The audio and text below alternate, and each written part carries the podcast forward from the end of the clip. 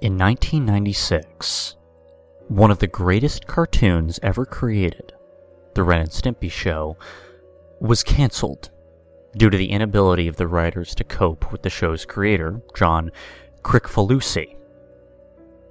Uh, many former employees of Mr. Kricfalusi admitted that he was very difficult to work with, and often asked for more than what the employees could put out.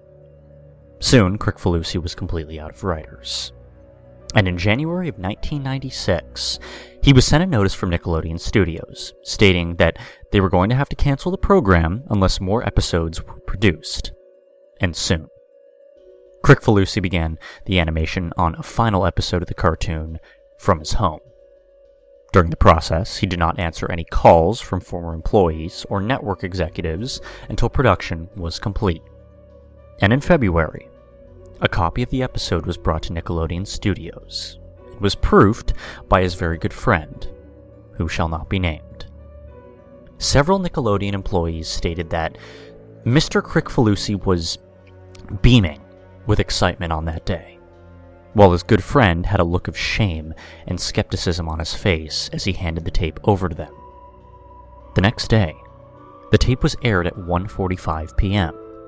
Kricfalusi stated that he only wanted a few kids to see the episode, as most would be at school.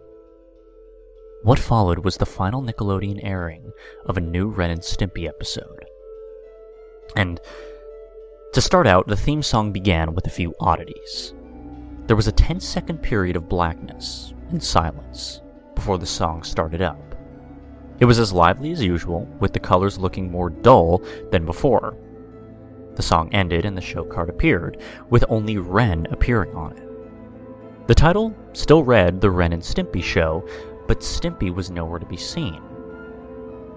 The episode's title card then appeared, reading, My Poor Stimpy, with a drawing of Stimpy surrounded by darkness, facing away from the camera.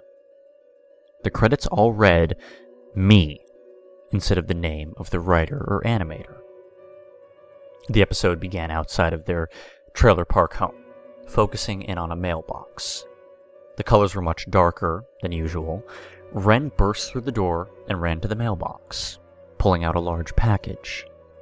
His eyes bulged out of his head with excitement as he comically sniffed the box all over, beginning to shout with joy. The strange part, though, was that there was no audio for Ren's dialogue. There was only music. He ran inside and slammed the door. He tore through the package and removed an autographed vinyl record, the autograph being too illegible to read. He places the record in a display case over the mantel. Stimpy now comes in a frame, looking bruised, but still as dopey and happy as usual. He says to Ren, Gee, Ren, that's one fancy record. Ren turned around and yelled at Stimpy, again muted.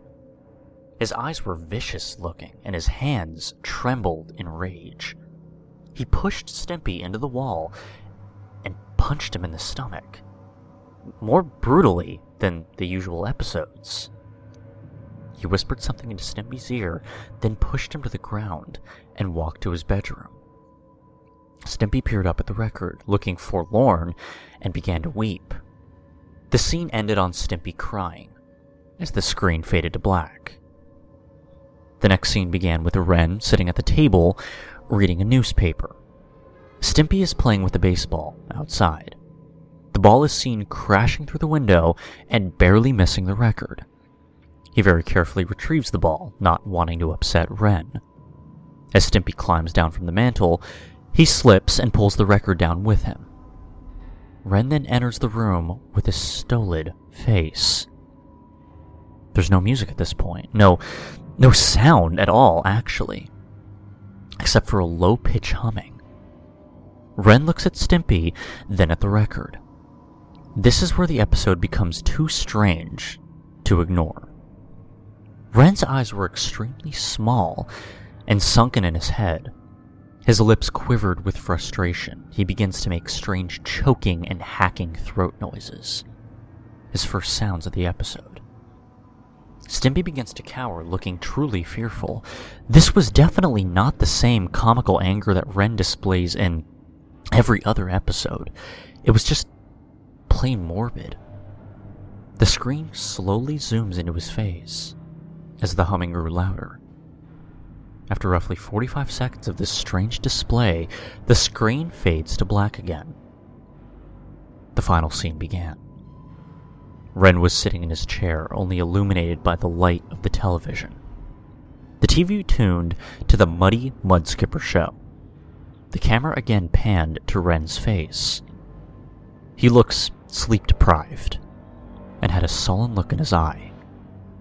As the camera stayed glued to his face, another strange sound begins to rise. This time, it's a low, very unsettling, rumbling noise. And after 30 seconds, Ren finally blinks, speaking his first line of the episode. He said in a low tone, This was his favorite show. The camera panned to the right and revealed a large black lump behind Ren's chair. The camera again slowly zoomed into the big black lump. After a good full minute, color illuminated the shapeless blob. Stimpy's body was lying on its side, surrounded by shards of broken glass and smashed record pieces. His fur was mangled and dirty, while his hand was laid over his ear. He was faced away from the camera, with something written on his back. The image was drawn in a realistic way that Kricfalusi tended to animate certain scenes with. Ren began to weep uncontrollably in his chair. The TV shut off, leaving only the sound of Ren's sobs for several minutes. Before the episode ends, fading to black. The episode was pulled from the air immediately, and the show was discontinued. Kricfalusi stated that My Poor Stimpy was just an animation project, and was not the episode that he intended to show. Ren and Stimpy, adult party cartoon, soon aired on Spike TV.